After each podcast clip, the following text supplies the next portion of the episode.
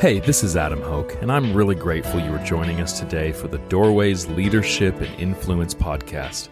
This is the place where topics and issues relevant to leadership, influence, and the kingdom of God are discussed and help us to learn and grow together. Are you ready? Let's get started. Welcome to this week's podcast. I'm Rick Shields, and I'm joined with my friend, colleague, and co host, Mike Atkinson.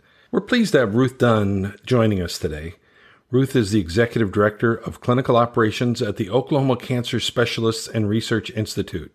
She is a nationally certified oncology nurse and was a recipient of the Great 100 Nurses of Oklahoma in 2017. With nearly 300 employees in her line of supervision, Ruth has learned some important things about leadership and how to promote a culture of caring for patients and their families. Her leadership extends beyond her professional role. She's also the first female deacon elected to serve at her nearly 85 year old church. We know you'll appreciate her perspectives. Let's listen in. Well, Ruth, thanks so much for joining us on the podcast uh, today. I just got a question. You just didn't automatically land at the point where you're at right now. So, can you give us just a brief description of kind of your leadership journey over the last few years or so? Sure. Um, I would say that it begins, it goes a little bit further as to how I was raised and with a father that was very active and was a mentor in my life. But in nursing, you begin with leadership as you are mentoring and touching and having impact on patient lives. And I think in my situation, it just began because of the specialty in one aspect that I had chosen, um, which is oncology nursing. And that opened up ministry opportunities as I had opportunity to not only touch the physical aspect of patients' lives, but also all these patients were obviously looking for hope and encouragement along a pretty scary journey. And so, from some of those aspects, um, working with a fantastic group of nurses, I was really privileged to have a core group around me, many of whom were also Christians. That opportunity to pray together and know that we were all in agreement that we wanted to have an impact on those patients entrusted to our care. What brought about that willingness to serve? Probably a journey of my own relationship with the Lord um, I was just thinking of some of those own mentorships or leadership influences on my life. I actually listed a lot of those in my feedback on the daily reading journey that we're doing through our church right now.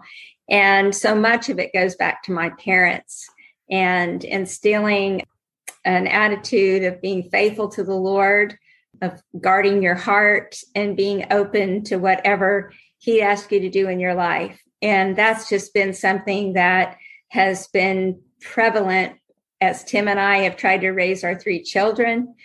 And so I, you know, it's not that there weren't some times in my life when I didn't have struggles or yes, as we all do. But I think with me, um, even just this last two years, as the Lord's been stirring, like, what do you have for me now? I feel like I'm just a plain simple person or I'm Ruth, but I want to be obedient to what God does.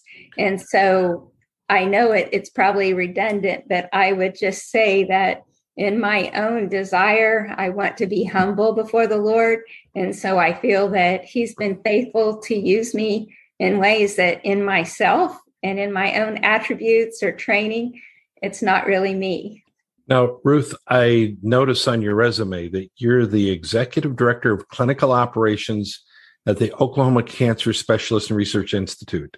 Um, I've been with this organization for 25 years and um, started out until 2011. I was frontline one to one administering chemotherapy, immunotherapy with all of our patients. Um, while I was doing that, I began by being like what we uh, here in the hospital a charge nurse or a lead nurse. So I'd make staffing assignments, and if there were any issues in the treatment room, I'd be the first person next to the manager that they would uh, go to. So then in 2013, we built this massive physician owned practice where our patients can get whatever kind of service they need to as far as oncology care. And in doing that, it changed some of the leadership structure. And at that time, I became the manager over the entire infusion room where we have 60 chairs, treating probably about 100 to 130 patients a day. I was in that role. And shortly after that, there was a next step, and I moved into the director of nursing. And um, that basically had all kinds uh, all the nursing operations of the organization ported to me and then about 3 years ago there were some other administrative changes at that time the uh, ceo asked if i would consider being overall clinical operations in the organization you know it's totally amazing and very humbled that i'd be asked you know there's probably a lot of people that have more educational uh, qualifications and things like that. And a lot of mine are the people skills, the interactions with people, um, the mentoring that's taken place, and the life experiences that they based upon that for me to have that uh, role. And um, so currently we have about 400 employees, and of those 400, probably about 300 report up through me. So each step along the way has been challenging, I'm guess, it stretched you a little bit. How okay. did you prepare yourself during those times of change to be willing to to move up to that next step? So, you know, I'm I'm sure that the Lord used each step to prepare me. Hope I say this correctly as I share this, but outside of the Lord, and I, I mean, the Lord used this, but my husband was a tremendous influence and support.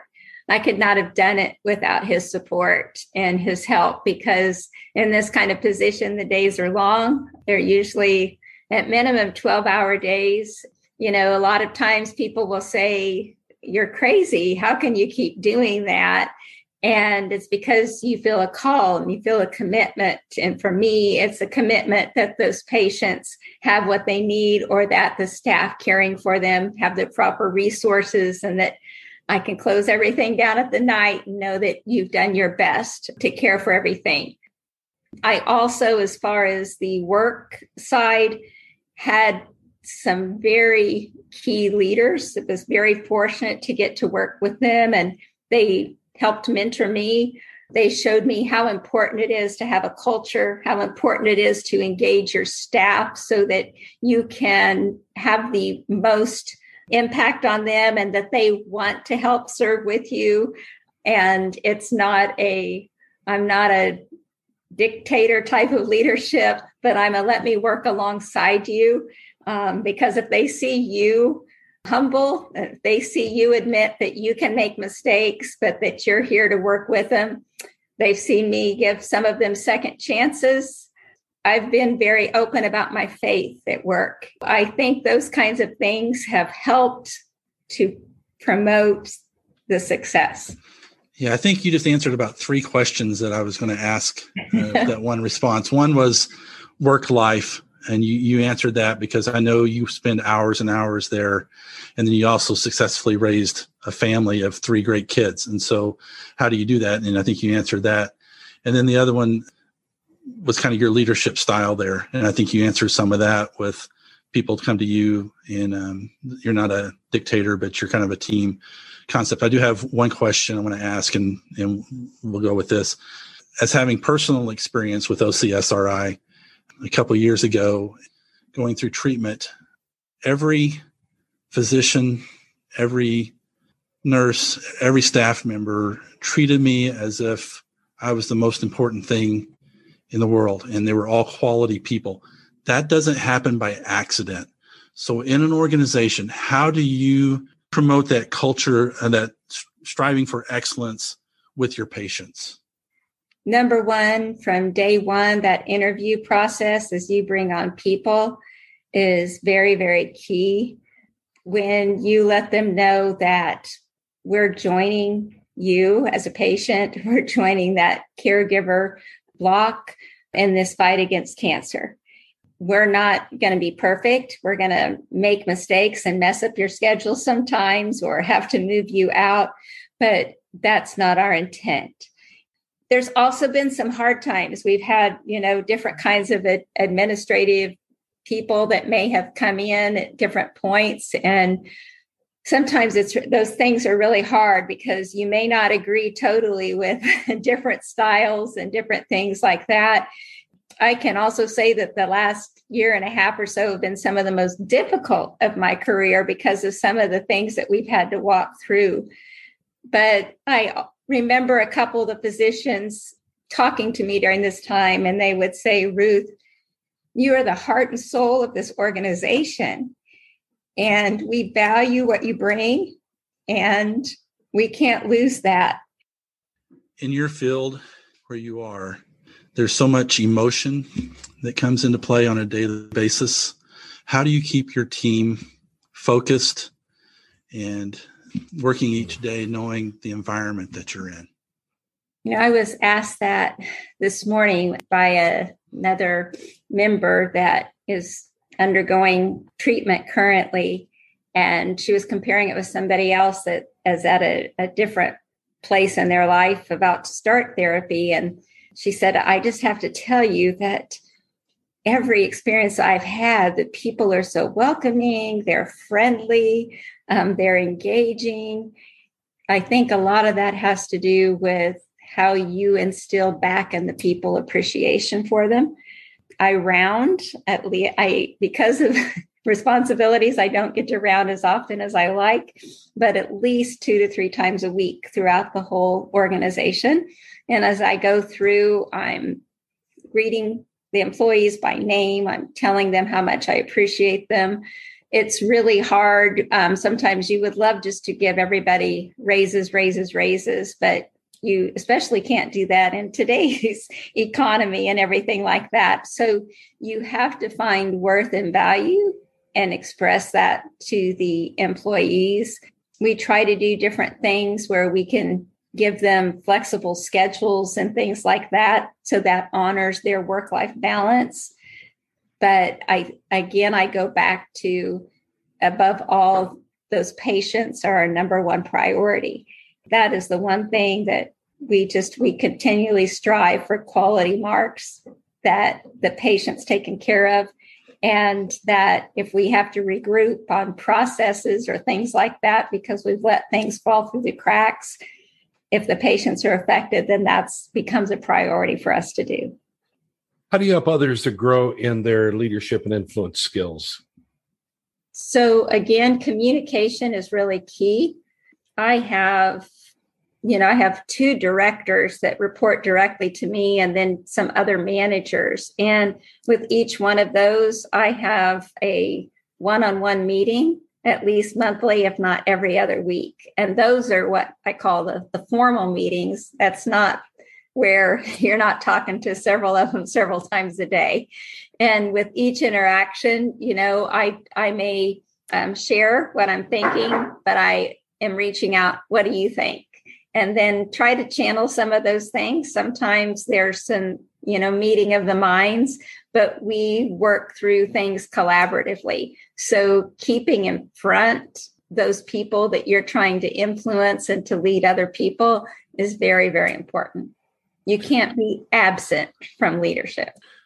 Is there a leadership track that people can move through to move from one we area to another? Have, as far as with the management you look for and you know that's something identifying those strengths because just because i'll use nursing you're an excellent nurse it doesn't mean necessarily that you're an excellent leader or an administration. So you have to know the skills of your people um, because you don't want to also put them in situations where they're unhappy or where this wasn't really their skill set.